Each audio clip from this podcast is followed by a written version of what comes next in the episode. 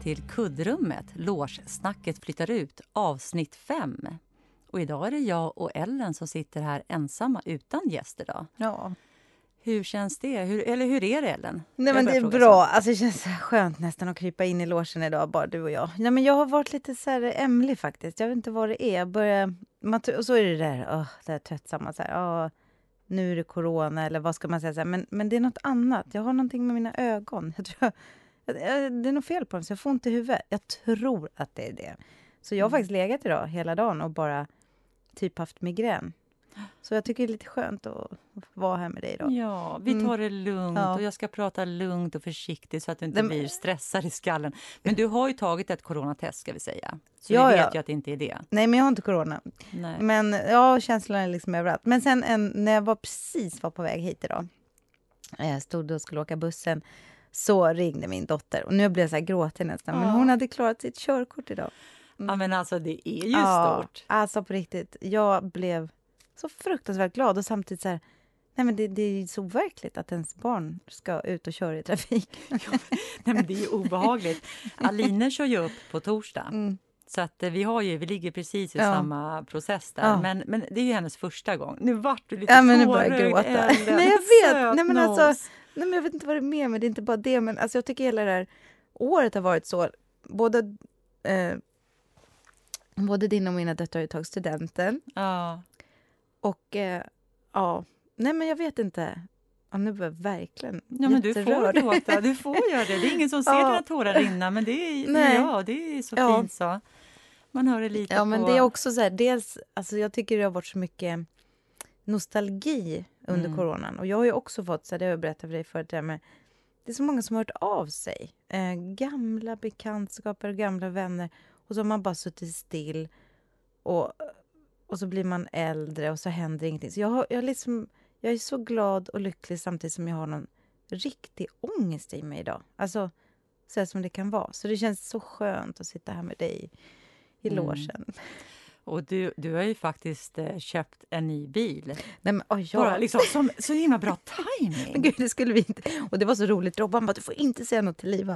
Uh, Jaha, men nej, det, här, det gör ingenting. inte hon höra nej, nej, nej. några dagar. Nej, men alltså det var så roligt så här, för alltså våra bilhistorier, apropå vår producent Emma var ju med oss när... Jag har alltid älskat att ha bil. Och liksom växt upp med bil, kunna köra vad jag vill. Det är så här frihet, det är så här, kanske en generationssak. Att, eh, men sen för tre år sedan, påsk exakt för tre år sedan, då var vi uppe och åkte skidor eh, i Järvsö. Och så var vi där när Lill-Babs dog också. Nej men det var så sorgligt. Alltså Lill-Babs var ju hon har en stor betydelse i mitt liv. Jag tycker hon är fantastisk. Men ja, hon dog, det var sorgligt. Och sen skulle vi åka hem. Och jag kör min älskade bil. Och sen ser jag att det är liksom något rött på, på instrument. Vad är det här för skit?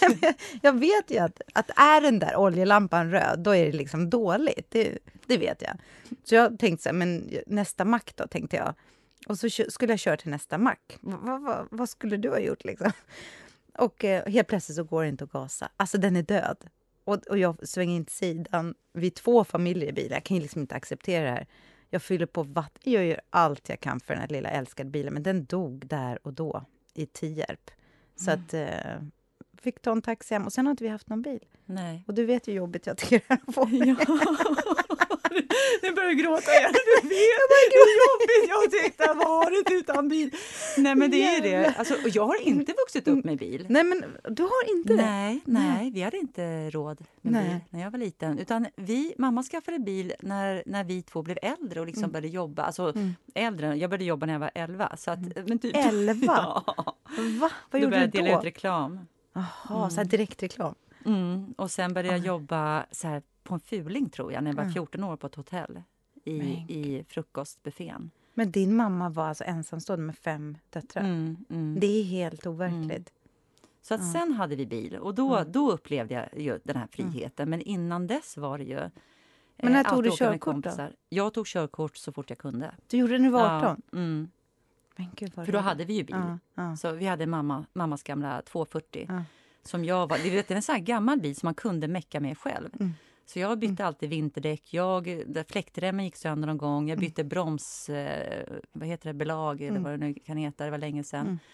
jag bara tog fram den här jäkla instruktionsboken och så tittade jag så här, ja men det här måste vara fläktremmen ja. och så åkte jag och köpte en ny och jag höll på liksom att mecka med den här bilen. Fan vad duktig du är! Ja, ja. så är det när man, när man, men när man är tvungen till det så gör man det. Men nu kan man ju inte mecka med bilarna. Nej, nu kan alltså, man inte nu det. Alltså jag är, så, jag är så glad över min nya bil. Men den, den, då behöver man liksom bara åka in till dem och så eh, Ja, så gör de allt. De bara tvättar. Och, men vet, man behöver inte göra någonting längre. Det är bara att köra och så ringer man när det är något fel. Mm. Men ja, nej men jag... Oh, nej men körkort. Jag väntade faktiskt ganska länge. Men nu är det apropå corona. Jag drog ju direkt efter gymnasiet och det gjorde min dotter också. Sen fick hon komma hem på grund av coronan. Och då sa vi så här, ja men nu tar vi körkort. Och så gjorde vi det. Annars hade inte hon gjort det heller. Jag väntade ju också länge. För jag var mm. inte här då. Mm. Så att, ehm, ja men vilken grej. Jag är så glad. Jag är så glad. Mm. Ja, händer det något annat roligt? Uh, nej, nej, något roligt det kan jag faktiskt inte påstå. Men jag såg något, något roligt i helgen. Vadå? Nej men alltså så här, nu är man hemma på helgerna. Så jag har mm. sett det här Bergfeldt-programmet. Karina Bergfeldt. ja. Har du sett det? Ja. Jag alltså, såg det. Jag har inte sett hela, men jag såg, eh, jag såg faktiskt eh, intervjun med, med Fredrik Federley. Det är den du tänker på? Ja, alltså... För, för att, och Hanna Hellquist? Ja, för Carina Bergfeldt, jag älskade henne redan... Alltså när hon, jag kollar alltid på nyheterna, alltså svenska nyheter. Det är kanske inte alla som gör så här på Rapport Aktuellt. Och då var hon ut, utrikeskorrespondent och hon följde ju liksom Trump, eller Trump heter han. Trump? Jo, vem, inte Trump. Ja, men vem säger så? ja. Trump. Ja, men, så jag, jag tycker så mycket om henne och efter det här sommarpratet som hon gjorde det var ju helt fantastiskt. Och så hon skulle vikariera. Jag tycker hon är fantastisk, men det är bara det att det har hänt så många konstiga saker i det där programmet. Och, och kulmen var väl här nu med Heter han Federley eller Federley? Ja, det vet jag inte. Jag säger Nej. Fredrik Federley. Ja, jag vet inte vad ska... Men vilket haveri! Ja, men var det hennes haveri? Nej, egentligen? det var inte hennes. Nej. nej, nej, det var inte hennes. Nej, tvärtom. Men, men jag fick så ont i hjärtat. Jag satt själv och tittade. Och så pratade jag med en annan kompis som också satt själv och tittade. Jag hade behövt någon, för det är de, de konstigaste, den konstigaste intervjun jag har sett, tror jag, någonsin i svensk television. Ja, men den var ju liksom, det som var jobbigt tycker jag, det var att den var ju smärtsam att se. Ja. Alltså, nu har ju det liksom eh, diskuterats på sociala medier och han ja. gick ut och sa att han tyckte att det här kändes jättedåligt. Mm. Och, men jag tyckte det kändes som att man såg en människa som inte var redo. Ja, men, han var för trasig. Ja, Vad men, gjorde han där? Ja, men alltså, det har ju varit i Skavlan flera gånger har samma sak hänt. Att de mm. har tagit in någon vars barn dog för två månader sedan. Man bara, varför gör ni så? Och det här var ju uppenbart en människa i kris fortfarande. Mm. Jag kan inte påstå att det är bara redaktionens fel, för han har nog velat komma. Jag vet inte. Han börjar inleda hela intervjun med att jag, nu har jag gått psykolog och nu behöver jag göra ett bokslut. Ja. Man bara, och då trodde han, trodde han på riktigt att det skulle bli att sitta i någon slags lördagsunderhållning. Ja. Fredagsunderhållning. Fredagsunderhållning, ja. ja. Men, men... Nej, men alltså det, är det, det var det jag också fastnade för. Så att han, jag uppfattar det också som att han hade velat. Han behövde det här, sa han.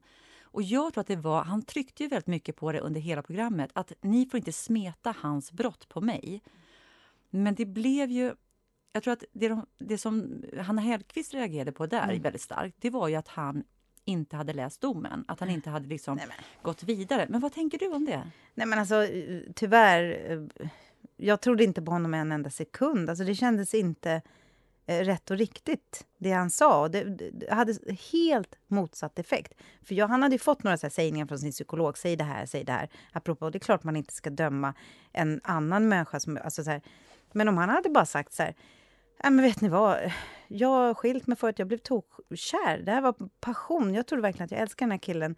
Och eh, gud vad man gör felbedömningar då. Då hade man i alla fall kunnat relatera. Men hans konstruktion som han eh, målade upp för att sen kunna göra bokslut, för att sen kunna gå ut i världen och, och, säga att han då är valbar igen. För det var ju det det handlade om, att han ville, liksom, han ville komma tillbaka till politiken.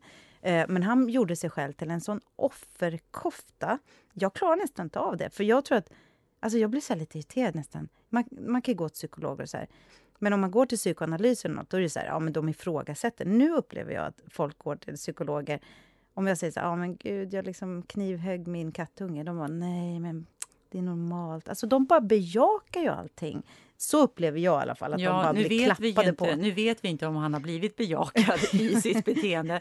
Men jag ska säga en ja. intressant sak, ja. att jag förstod precis vad han menade. För jag har människor som är nära mig, och då mm. ska jag säga direkt, det är inte mm. min man och det är inte liksom på, på så mm. nära så att inte mm. folk får konstiga tankar mm. här. Men som har gjort eh, saker som inte har så klart med pedofili att mm. göra. Eh, för det är en helt annan sak men som har gjort våldsbrott. Mm. Och jag har valt själv att inte läsa domen mm. och jag har valt att inte fråga. Mm. Så jag kunde faktiskt relatera till det och jag tror mm. att det låter, jag förstår att det låter jättekonstigt mm. i andras öron.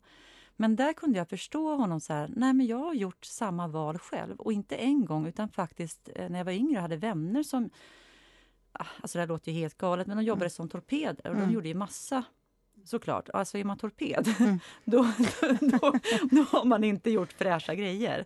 Men jag vill aldrig fråga dem, du vet gå in på detalj, vad, mm. de, vad det jobbet, eh, om man kan kalla det, innebar. Och jag bröt inte med dem heller. Eh, så att jag, jag kan faktiskt förstå den där grejen. Den är jäkligt komplex när man är i den. Men när man bara utifrån och inte har varit med om det så blir det ju precis som Hanna mm. säger, bara, men gud det är det första jag skulle kolla upp. Men skulle du mm. kolla upp en, om du träffar, om du inte var gift mm. nu och du inte hade någon relation mm. och så träffar du någon ny, skulle du kolla upp den personen? Nu menar jag inte att han... Ja, om han sa, ja, om, om den människan sa att jag har suttit inne. Som han sa då. Ja, men skulle du ta ut domen? Jag, jag skulle absolut ta reda på vad det för brott han hade gjort. Ja, men det ja. skulle jag. Men och jag sen, nej, men han berättade ju sig raket så här. Ja. så här, Först sa han så här, han hade suttit i fängelse. Han bara, okej, okay, jag behöver inte veta något. Har du sonat ditt straff? sa han. Ja, jag har mm. sonat mitt straff. Ja, bra, men då behöver jag inte veta mer. Sen bara, ja, men vet du vad, jag vill i alla fall berätta, verkar som den här killen hade sagt. Så jag vill berätta att mm. det var, det var eh, sexuella bilder på barn. Mm. Han bara, ha, och ha. Ja, det var ju klart, det var ju dåligt brott då. då. Alltså, mm. så här, med tanke på att han ändå är, han sitter ju ändå i Europaparlamentet. Ja, alltså, ja. Så här, ja, nej, men då vill han ändå inte prata om det. Alltså, men jag, det absolut. Ja, men alltså, jag, jag, menar, jag, nej, men jag tror inte på det. Nej, jag, jag, måste säga det. är den jag, springande punkten. Ja. Det är ju det tillfället, det första. Mm. Det kan jag förstå. Ja, Någon säger så här, nej, men jag har suttit i fängelse. Mm.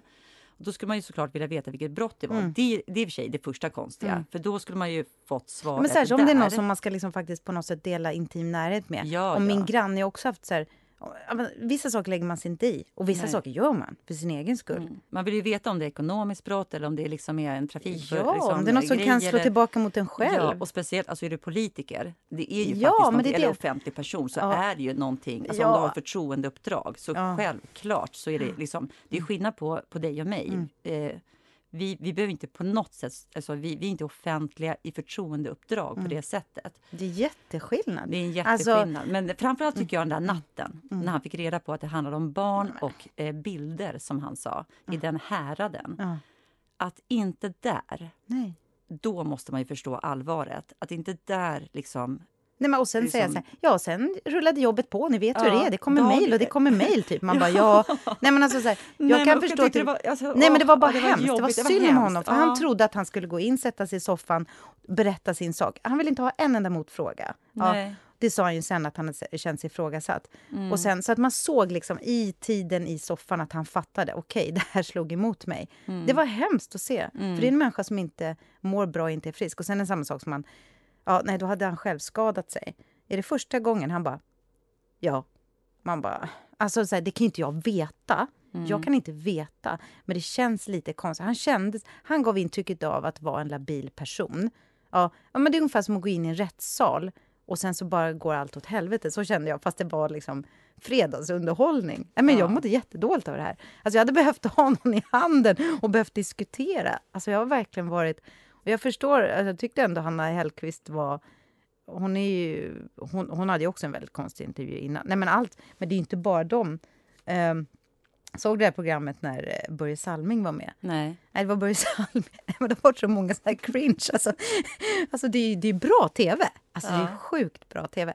Då sitter Börje Salming med en sån här gen forskare. Alltså han, eh, ja, så här. Och så hade hon, programledaren sagt så här, kan du ta reda på lite om våra gäster? Och i sändning så säger han så här, ja men din mormors eh, mamma, hon dödade ju sitt barn och eh, sen fick hon ju sitta straffkoloni för det. Så att eh, han bara, och så såg man Börje Salming så att han bara, så, att han bara tappade, han bara tappade ansiktet. Han bara, jaha, min mormors mamma. Jaha. Och så säger han så här, jättekäckt den där snubben. Han bara, ja, så hade hon inte överlevt straffkollisionen, hade inte du suttit här. Han bara, och så satt hans dotter bredvid. Hon bara, inte jag heller. Och så, så här chock i det. Och sen bara fortsätter de prata om något jätteroligt. Så här. Man bara, ja men det är inte sant. Eller, eller, eller den här gången när Gust, nej, inte Björn Gustafsson och eh, Alba, Alba August, Alba August mm. var. Det är också så, så, att jag mådde helt dåligt. För han, alltså så här, utan att veta någonting. Det är klart jag känner inte dem. Men så var det så här att hon hade gjort slut uppenbart, det fattar man. Och han ville inte det, han mådde inte bra. Och han ville inte ens vara där, för de var tvungna att vara där, sa han till mig, för att promota en tv-serie. Och hon bara, hon försökte så här stötta honom, försökte vara schysst. Han bara, nej men alltså det var bara så här, nej men antingen går ni in och så är ni slut, eller nej men det här var bara för privat. Det här, jag vet inte. Det... Men tror du stackars Fredrik Federley, fick han sitt bokslut? Nej.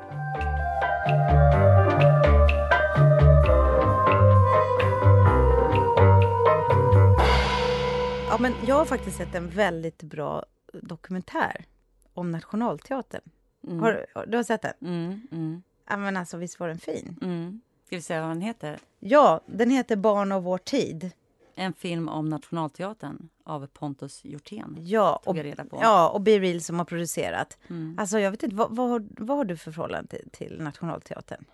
Alltså, jag, någon av oss fick skivan eh, Kåldolmar och kalsipper och jag lyssnade sönder den. Med lurar. Det var så jäkla härligt. Du vet, det var man satte på en grammofonskiva ja.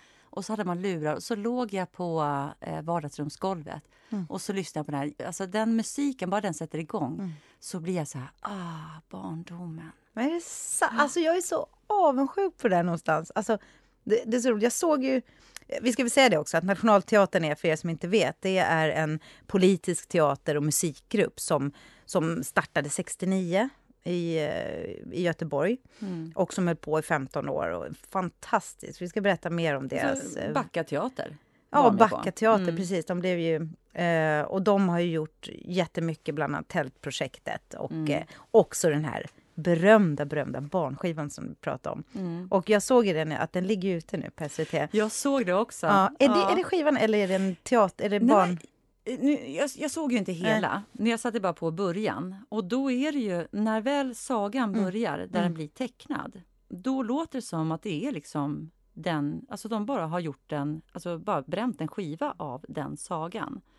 Och den ligger i flera delar. Jag, jag vet inte om den håller. Eh, jag må, jag ska men vad har du för förhållande till den? Nationalteatern Nej, men alltså, och ja, men, och Kassipper och... Nej men alltså det är så konstigt för att jag menar, vi... Nej, jag, jag hade väl ingen aning om vad Nationalteatern var innan jag började på scenskolan egentligen. Och då var jag gammal. Alltså jag förstår inte, det känns som jag har levt under sten. Alltså så här, men, men det är klart att jag måste ha jag har hört Livet är en fest till exempel. Den har väl alla hört. Mm. Eh, håll med om det, mm. Folk och fä. Den. Eh, men när jag kom till scenskolan, detta fantastiska då var det ju som att alla hade precis den här, eh, som du, att de hade växt upp. En del hade ju till och med bokstavligen växt upp med Nationalteatern. Det såg mm. jag också i, ja, ja. i dokumentären. Det visste jag ju, Andrea Edwards där och flera mm. andra som vi känner som eh, verkligen så här, kulturbarn. Nej, men jag, hade, jag, jag visste inte vad Nationalteatern var. Eh, jag tror inte mina föräldrar... Jag undrar om de visste vad det var. Jag ska fråga min mamma. Men hade de vetat det så hade jag aldrig fått lyssna på det. Alltså, och det är ju också så roligt för att mina föräldrar var ju väldigt, eh, alltså de var ju inte socialister om man säger så. Och eh, socialist kunde man väl vara, men de här, den här gruppen sa ju faktiskt att de var kommunister. Eh, och det är väl det som är den där breaket i den där barnskivan, för det är det de bråkar mm, om här. De bråkar ju om det, det är väldigt spännande är att se i dokumentären hur de verkligen, alltså det var en strid om det där kommunistiska spöket. Ja, mm. för att det hade de en liten passus i. Det är roligt att jag ska faktiskt lyssna på den här nu för mm. första gången sen. Eh, och det blir ju, men, men och det var just det att de, de, de gjorde ju barnteater med, ja men du vet när det ska vara ont och gott och, mm. och, och, politiskt. Så mm. Men så hade de just det där, den där sägningen med. Eh, eh, detta lär kommunismen. Mm. Och det bråkade de om som mm. skjutsingen. Att ha med själva ordet ja. kommunism. De, vill ju, de, de gjorde ju politisk teater, men de ville ju inte profilera sig eh, i liksom relation till ett parti eller Nej. till en ideologi. Alltså de var ju väldigt vänster, det ja. var ju ändå så här, om man skulle, mm. det, det, var de ju. Det var tiden. Men, ja, men det var i tiden. Mm. Men det var ju också så att de inte... Så att det där var ju en mm. stort bråk i Ja, men vad heter han, den enda som sa emot? Da, eh, Dageby. Dageby, Ulf Dageby. Ulf Dageby. Mm, det, han, det, han, och han förlorade ja, det, det, och man, han hade ja. aldrig kommit över det. Nej, och jag vill ändå ge honom lite cred för det. För hade, det är mycket möjligt att hade inte det där varit med om detta lär kommunismen, då hade jag kanske fått lyssna på den här skivan. Vem vet? Jag vet ju inte om mina föräldrar eh, visste vad det var. Ja, men så kan det ju vara. Alltså, ja. vi, vi är ju gudföräldrar mm. till en uh, underbar kille som mm. heter Ross. Mm. Och hans föräldrar växte upp i uh, Sigtuna och de bor nu i Djursholm. Mm. Och det här är väldigt roligt. Alltså mm. jag var ju supervänster. Mm. Man, alla möts ju i mitten på något ja. sätt sen när man blir lite äldre. Ja. Men jag var verkligen vänster och de var ju tokhöger. Och jag och Jessica, som mamman heter, eh, blev superbra vänner när vi var, jag var 15 år när jag träffade henne första gången. Alltså på gymnasiet? Eller? Ja, alltså jag gick i nian när jag träffade henne första ja. gången. Och så blev vi superbra kompisar och så har mm. vår vänskap hållit på hela tiden. Och sen så har vi alltid haft så jävla roliga diskussioner, mm. politiska, så här, mm. med rödvin och, och liksom, mm. verkligen jätteroliga. Och det tycker jag är ganska skönt, att man kan ha liksom, eh, kompisar där man är politiskt helt liksom. Mm. Jag tycker det är befruktande att få höra liksom någon som verkligen kommer från ett helt annat håll. Mm. Men det jag skulle komma till var att eh, de valde ju oss som gudföräldrar mm. och de vet ju vad jag står för. Så jag gav Ross i doppresent eh, mitt gudbarn. Heter hennes son Ross? Mm. Det är väldigt speciellt också. Mm. Fint namn. Alltså, ja, Ross, ja. men alltså jag tänker just att... Jag tänker på... Eh, Ross i Vänner. Jag tänker, på, jag tänker på J.R. Ewings son. Jag tänkte apropå Moderaterna. Men jag, nej, men jag tänkte nog att de, eh, ja, men de, de har liksom jobbat mycket utomlands och så här. De hade nog bara en internationell eh, eh, tidsperiod då.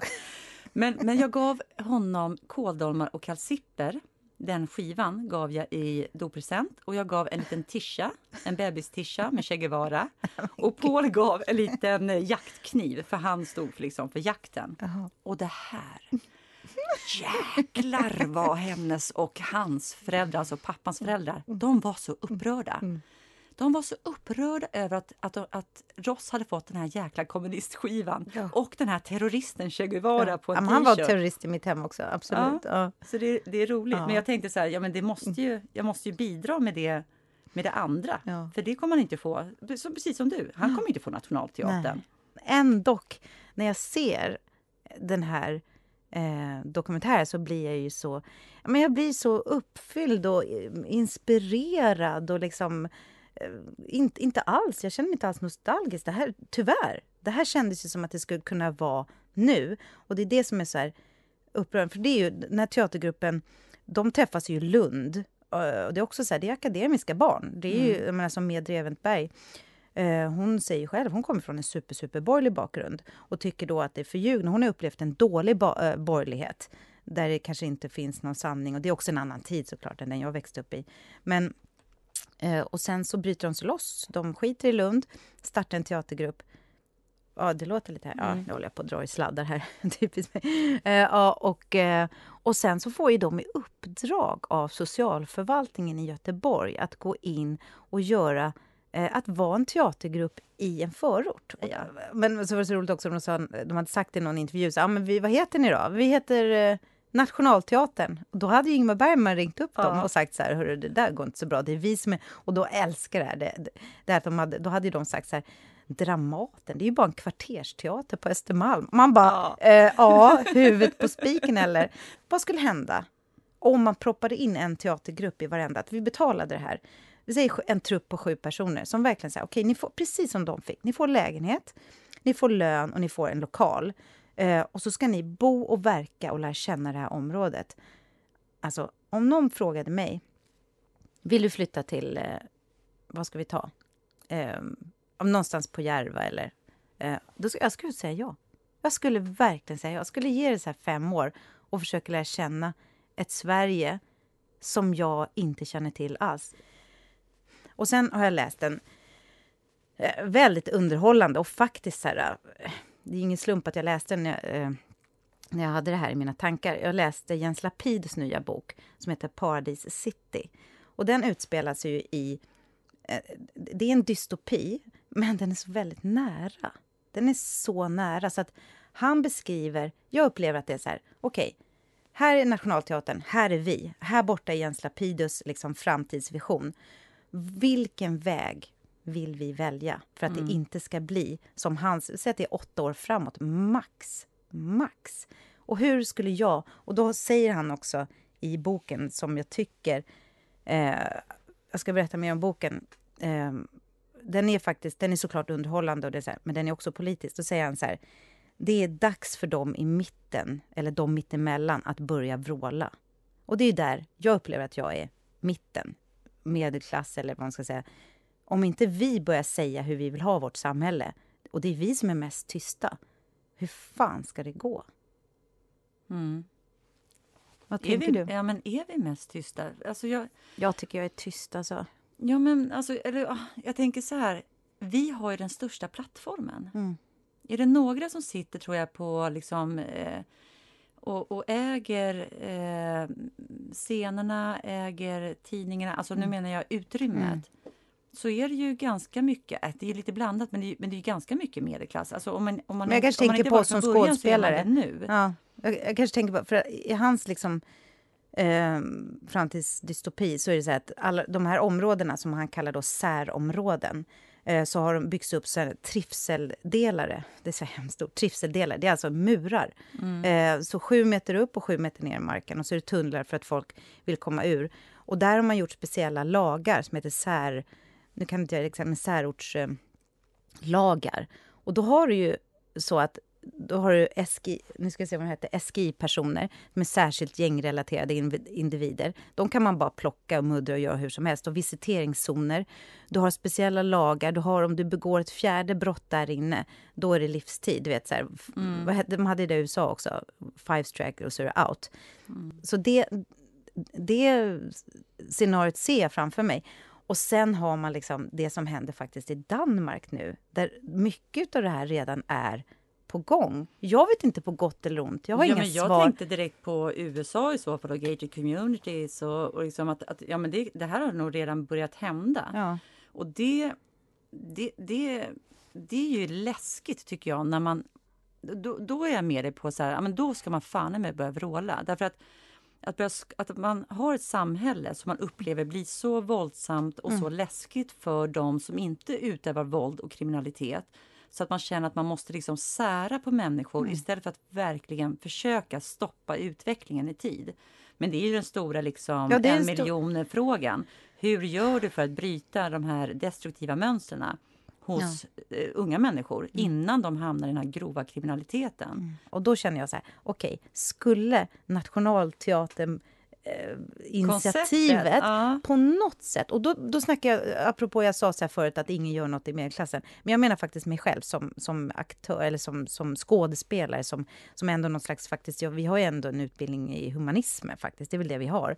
Skulle jag kunna göra en skillnad eller är jag bara naiv. Men nu är jag med dig. Nu är ja. jag med dig. Därför var, var, om jag fattar det rätt. Ja, får du säga om jag, det här är lite osorterat. Ja, nej, bara, men om jag fattar det rätt så, så tänker du så här, ja men du har eh, Nationalteatern, mm. Eh, dokumentären i botten, så har du läst den här boken och så känner du så här, nej men jag, eh, jag kan, jag kanske kan vara i, i den här punkten och faktiskt göra min insats så långt den räcker till. Ja. Genom att placera mig och sex andra skådespelare som Nationalteatern gjorde i ett av de här områdena och faktiskt på så sätt ändå försöka verka för att eh, fånga upp de här unga människorna som vi pratar om, mm. att, bryta den här trenden. Nej, men inspiration från den.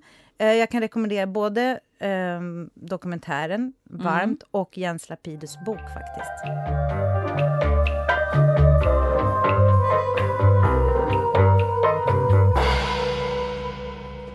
Ja, men sen så har jag såklart, jag har skrattat faktiskt jättemycket, men det började med att jag läste den här Sanna Samuelssons eh, krönika i GP här nu i mars, där hon skriver om kulturbarn där hon skriver om att, eh, hur jobbigt det har varit att inte ha haft de här självklara öppna dörrarna och hur jobbigt det har varit. Och sen så följde ju bara en ström på, på, folk som kände sig dels påhoppade och dels som skulle ha en åsikt. Otroligt underhållande. Vad, ja. vad tänker du?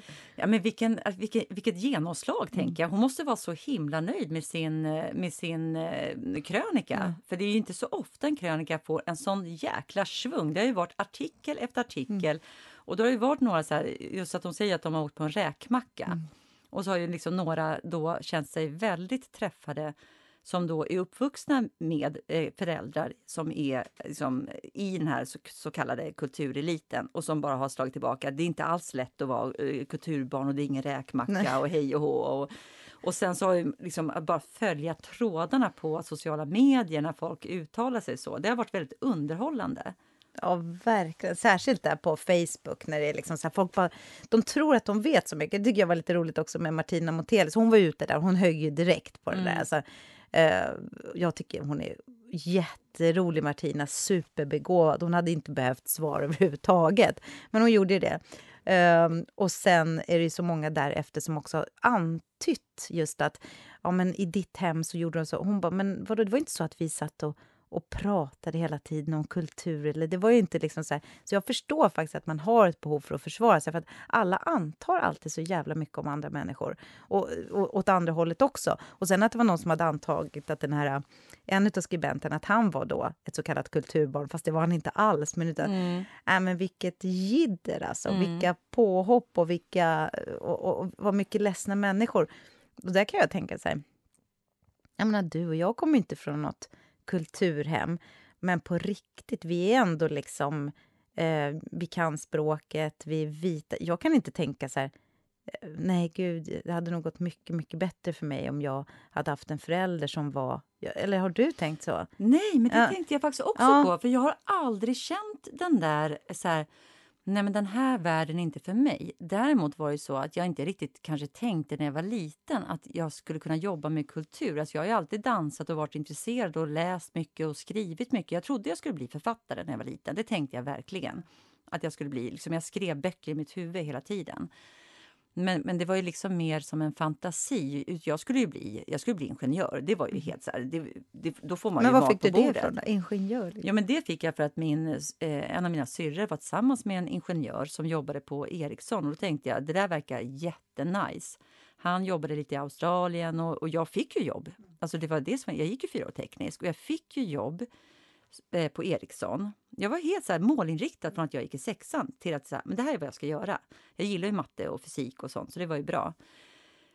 Och så skulle jag få en utbildning i ett halvår i Irland och ett år i Australien. Allt det jag hade drömt om. Och då tackade jag nej och tog ett teaterjobb på Gripsholm istället. Eh, amatörteater. Men var fick du det ifrån? Nej, men jag fick det för att eh, när jag gick fyra år teknisk så fanns det en dramagrupp på skolan som jag ville vara med i. Och då fick inte vi det, mm. vi som gick fyra år tekniskt, för de hade inte lagt schemat så att vi kunde vara med. Och då de ville inte ha mer tekniker, det var, eller hur? Nej, nej, nej. Tekniker, utan då var jag så förbannad så då sökte jag upp eh, att det fanns något som heter Spegelteatern eh, via TBV ja. och så gick jag en teaterkurs och på den vägen var det. Ja, det är så konstigt. Och då tänkte jag när jag tackade ja. nej till det där jobbet, alltså folk trodde jag var galen, och, eh, men då tänkte jag så här ja, men jag ger liksom teatern ett år, jag måste bara få känna på det här och testa. Så jag satt under det här året så satt jag faktiskt och repeterade matematiken för mig själv som jag hade gjort på gymnasiet för att inte min hjärna skulle liksom tappa det. För det är ändå så pass svår, mm. alltså svåra grejer. Men sen vart det aldrig någon väg tillbaka. Men för att komma tillbaka till ämnet. Mm. Alltså jag har inte, lika väl som jag inte tänkte på att det fanns att man kunde jobba med kultur, lika lite tänkte jag på att det skulle finnas hinder för mig. Mm att jobba med kultur när jag väl började. Jag, jag bara körde Nej, men Det på. håller jag faktiskt med om. Alltså, det enda gången jag har eller så här fantiserat, det var så här, du vet när jag, när jag blev utkastad från scenskolan, då hade jag faktiskt en dagdröm om att eh, Ingmar Bergman skulle komma, gå upp till rektorn på scenskolan och säga att du, du, du, du, du, du ska vara jävligt snäll mot Ellen. Och då, det var enda gången som jag har känt så här, varför är jag inte lite så här, kommer jag inte från en fin familj? De hade aldrig vågat göra så här mot mig då. Det är enda gången. Och det tänkte jag verkligen så här ledset och bittert och dagdrömmigt. Det... Ja, men du, alltså det tror jag. Det var en intressant, ja, det, det var en intressant reflektion. Ja. För hade du varit barn till någon riktigt ja. tung skådespelare eller regissör, mm. då hade du inte blivit behandlad på det här sättet. Nej, men det tror inte jag heller. Men det är enda gången jag har tänkt. Annars har jag inte heller. Men det är intressant, precis som du säger, med att jag har inte sett några så här hinder. Jag, visst, jag, men absolut, det har jag också pratat om i podden, att jag alltid har varit lite sen med saker. Så jag var ju sen in även i det här. Och liksom. Men sen har jag, och det tänker jag också, så här, var kommer det här ifrån? Jag är uppväxt verkligen i en, en helt vanlig familj. Men jag har ändå tyckt att jag har tillgång. Och det är det som är det orättvisa. De som, för jag förstår de som står ännu mer utanför. Hur ska de komma in? Alltså, men jag har inte känt så. Men det måste ju bero på att jag är ändå svensk, vit. Alltså det måste ju bero på de sakerna. Jag har inte ens känt mig hindrad av att vara kvinna. Och det är ju jättekonstigt. Nej, ju... nej. Nej, men, eh, men, men, men jag, jag, jag, tyck, jag tyckte ju tvärtom. Jag tänkte när jag kom till Dramaten så tänkte jag så här Åh, vad jobbigt! För då hade mm. vi ju några kollegor som ju var barn till skådespelare som jobbade på ja. Dramaten dessutom. Och då tänkte jag alltid så här, men gud vad skönt att, att inte jag har så. För mm. det finns ingen som kan ifrågasätta mig. Mm. Så jag kunde liksom ganska snabbt relatera till det problemet som även Martina skrev om, eller som andra som är uppvuxna med kulturföräldrar skriver om. Att man också blir liksom lite misstänkliggjord. Alltså ens begåvning eller ens talang eller ens, ens kunnande kan också alltid vara så här, ja, ja, hon är ju där eller han är ju där bara för att föräldrarna bla bla bla. Att liksom ändå någonstans där i bakhuvudet ha den oron att folk ser på en på det sättet. Men jag ja. var faktiskt tvungen, jag måste bara säga ja. det, jag var tvungen att kolla på Dramatens hemsida nu. Ja. Och så tittade jag på, du vet man kan ju se ensemblen. Och så försökte jag räkna hur många som jag vet har föräldrar som är från teaterbranschen. Och jag kunde få det till ungefär och nu kan inte jag alla föräldrar, Nej. det kan ju finnas fler som inte jag vet ja. om. Jag har inte googlat varenda eh, person för det var typ 80 personer. Ja. Gissa hur många det var som, som jag fick fram. Ja, men du har säkert hade... missat några. För jag, skulle, jag, jag ska gissa alldeles strax, men jag skulle mm. ändå vilja påstå att nepotismen på Dramaten har varit legio. Ja, men alltså, gissa först. Gissa ja, jag gissar först. först. Jag gissar först. Uh, utav 80, mm. 25. 11. 11, ja, men då, då måste jag ha räknat fel.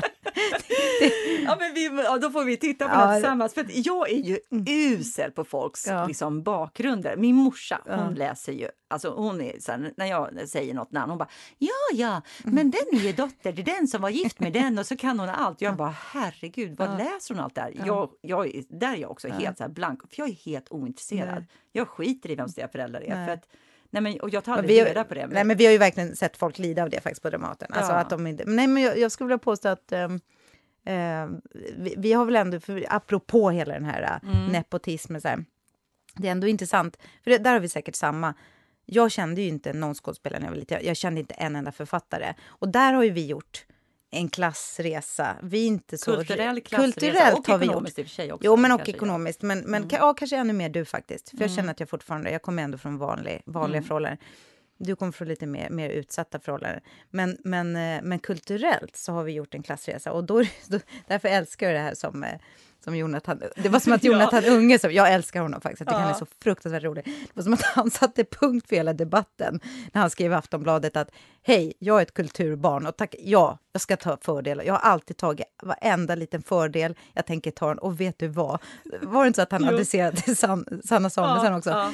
Jag kommer se till att mina barn knuffar bort dina barn. Bort dina barn. Nej, men, och det, men jag tyckte det bara var så roligt, för det var lika bra så här, att erkänna platt. För det var det de irriterade sig så mycket på Martina, att hon sa så här, nej men gud, jag har inte haft någon ja, fördel. Ja. För ibland är det så, man måste erkänna sina eh, privilegier ibland och man måste erkänna sina fördelar. Sen tror jag också, faktiskt om jag ska vara ärlig, att många av de så kallade kulturbarnen som jag känner, de har faktiskt haft det ganska tufft. Mycket tuffare än vad jag har haft det, mm. rent Eh, hemmamässigt vad gäller allt ifrån missbruk till skilsmässor till liksom knas. Det skulle mm. jag vilja påstå. Det är mm. ingenting man är avundsjuk på.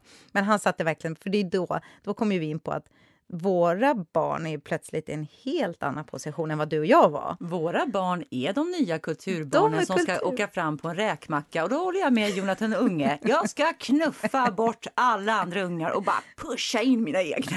Du vet att jag skojar, min son är ju så här Ingen av mina barn vill bli skådespelare. Jag är liksom djupt besviken. Men med Sam säger jag så här. Jag bara, Sam, du behöver inte gå till skolan, det är inte så viktigt för du ska ändå bli skådespelare. Jag har en plats till dig på Dramaten. Och du vet, grabben rusar in i rummet och öppnar matteläxan. Han, vill ju, han är så rädd för det, att han ska liksom bli skådespelare. Ja, ingen av mina barn Nej. vill heller bli det. Och det var så roligt, för jag frågade ju Aline, vill mm. du gå på audition för Fanny mm. i Fanny och Alexander som mm. vi då var med i? Ja. Ja, men den är på lördag så här. Hon bara, ja, Ja, det kanske jag kan göra. Eh, men jag vill inte göra det här. Jag vill inte, liksom, eh, det ska inte vara för stort. Det ska inte vara någon replik. Hon hade massa krav för att eh, om hon skulle nedlåta sig till att ta den rollen. Mm. Och sen så hade hon en bestämd träff med en kompis som skulle leka så att hon, hon struntade i att gå på en audition. Nej. Jag försökte ändå locka henne med pengarna. Ja. Hon sa så här, det är ju jättebra, alltså, du får ju 300 spänn per ja. kväll. Och det var ju mycket för henne, hon var ju 10-11 år. Tänk vad mycket, det är ju värsta veckopengen. Eh, jag tänker ändå att det är alltid bra så att gå in med ett frisk, friskt humör liksom. och inte tänka att man ska bli någon stjärna utan bara det är pengarna. Det, det, är därför det är bättre att dela ut reklam i alla fall.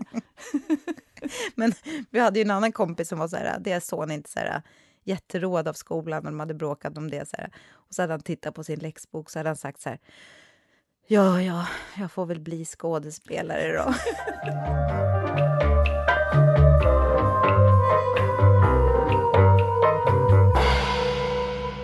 Ja, Ellen, snart är det påsk. Ja. Har du några planer? Ja, men faktiskt. Jag är så himla glad. Vi ska åka till Öland.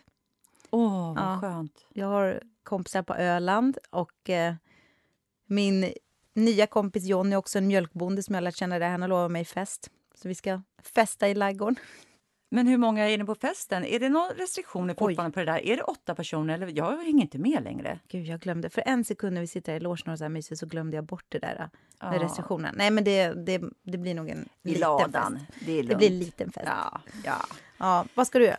Nej, men jag känner också... Alltså jag, vi har inte planerat någon resa. Vi brukar åka skidor. Det känns helt uteslutet. Eh, men jag känner att jag måste bort, så jag har börjat liksom kolla lite på Skåne, alltså någonting inom Sverige så att man kan ta sig hem i bil. Men jag har en sån fin grej. Vet du vad jag ska göra? Nej.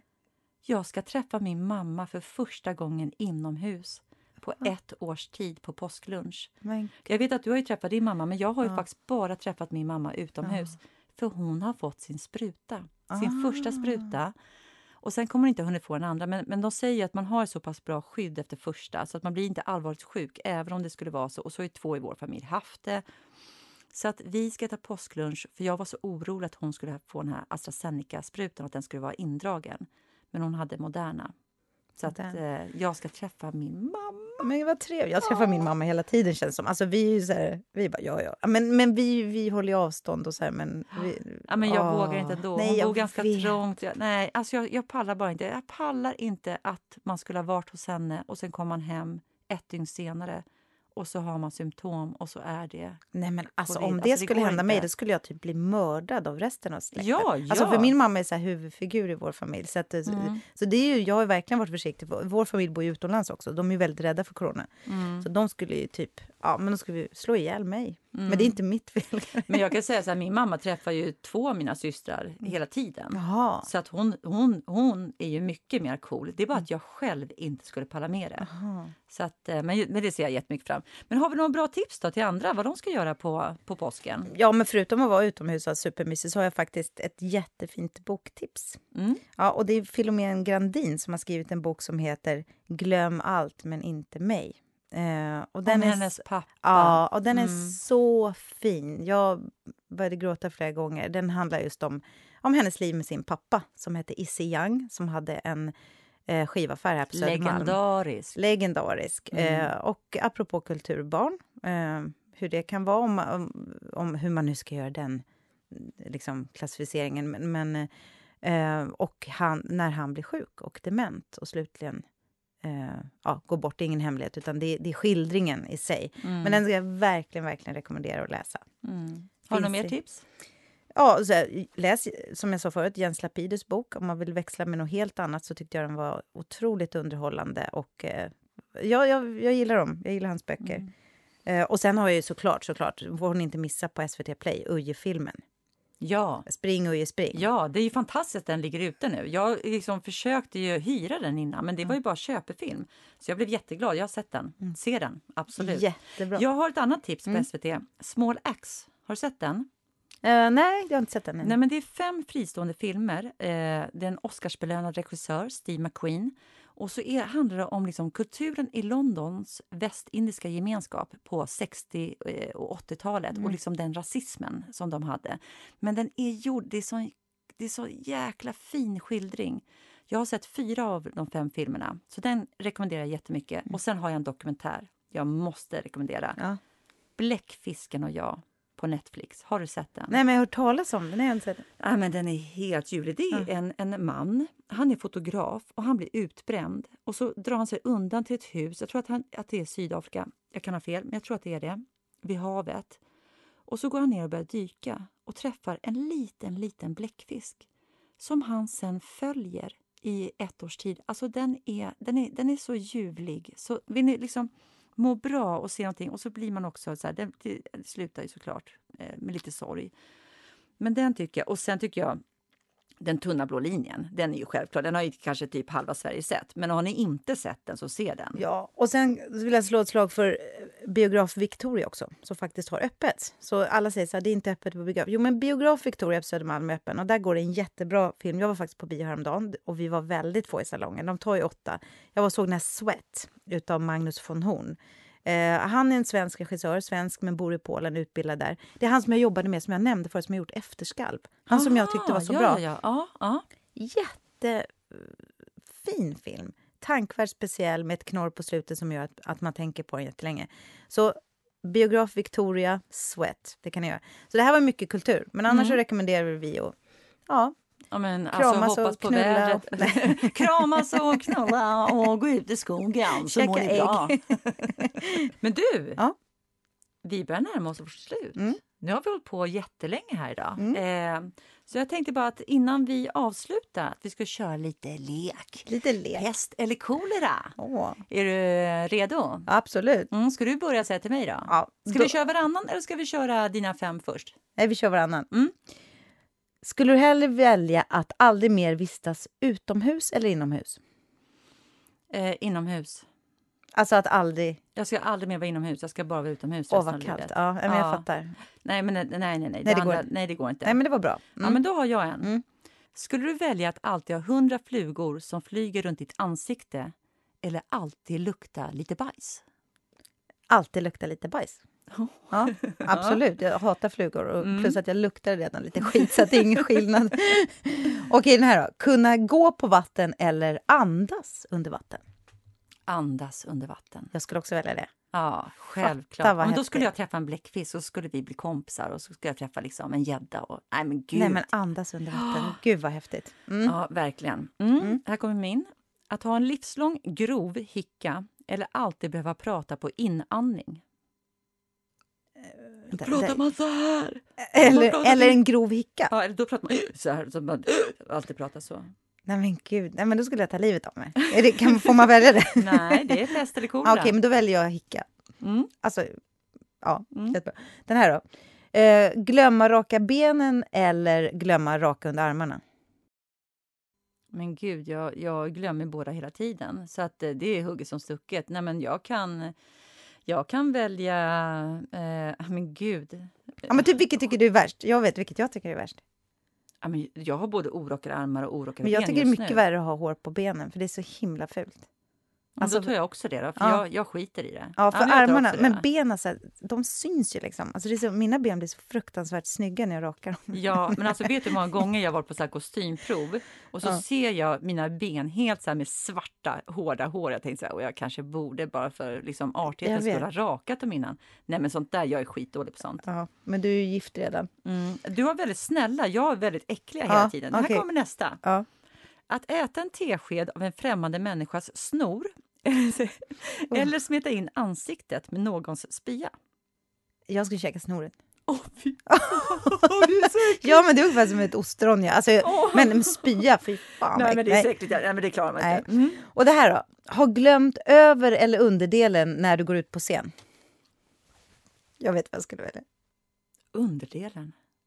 Jag, jag skulle hellre visa underdelen. Ja, jag ja, med. Varför ja. jag har såna häng, fula hängpattar. Jag skulle inte bjussa på det. Nej, och det, ja, det känns mer privat. Det andra är liksom så här, ja, det, det mesta sitter ju under, mellan benen. Sen har man lite liksom, eh, hår där. Det kan jag bjuda på. Men jag skulle visa pattarna om de var snygga. Nej, nej, nej, men jag tar också. Jag tar, jag tar under, under, under. under. Mm. Här kommer min. Att få ett tics som gör att du alltid ger alla du möter en lätt örfil i ansiktet. Eller att du skriker hej allt vad du kan, fem centimeter från deras ansikten. Vad väljer du? Lavetten eller skriket? Alltså jag tar skriket, för att det, men det är ändå så nära så som jag kommunicerar med folk idag. Så det är liksom, jag är typ byfåne på där jag alltså bor. Jag skrattade så mycket när jag såg framför mig den här lilla, lilla, lilla lätta örfilen man gav till alla man mötte. Fy fasen, alltså vad jobbigt varje gång resten av livet. Mm. Men jag hade ingen mer. Hade, hade du, var det bara fyra? Ja, ah, jag, nej, jag, jag, jag har en till. Är det sant? Kör din. Mm. Kör din. Att du aldrig mer får skratta eller aldrig mer får gråta. Aldrig mer får gråta. Mm. Nej, ja, ja. Det är en självklar man tänker först, ja. men sen tänkte jag det andra. Tänk dig att aldrig mer få... För gråt är ju att släppa spänningarna, mm. att släppa ut någonting. Mm. Utan då ska du bara lagra, lagra, lagra. Mm. Till slut kommer man ju dö. Ja, men det är ju bara att ta en joint eller något. alltså, nej, men jag skulle, att inte få skratta mer, då skulle jag... Nej, nej jag, håller, inte. jag håller med. Jag håller med. Så måste det vara. Men du, hörru, nu nu är det dags. Ja. Det, det har varit otroligt roligt idag, Ellen. Ja, och då vill vi börja med att tacka Emma Janke, vår producent och ljudbank för att vi får vara här. Och eh, fantastiska Matte Byer för vår signaturmusik. Mm. Och så ska ni följa oss på Instagram, på Kuddrummet podd.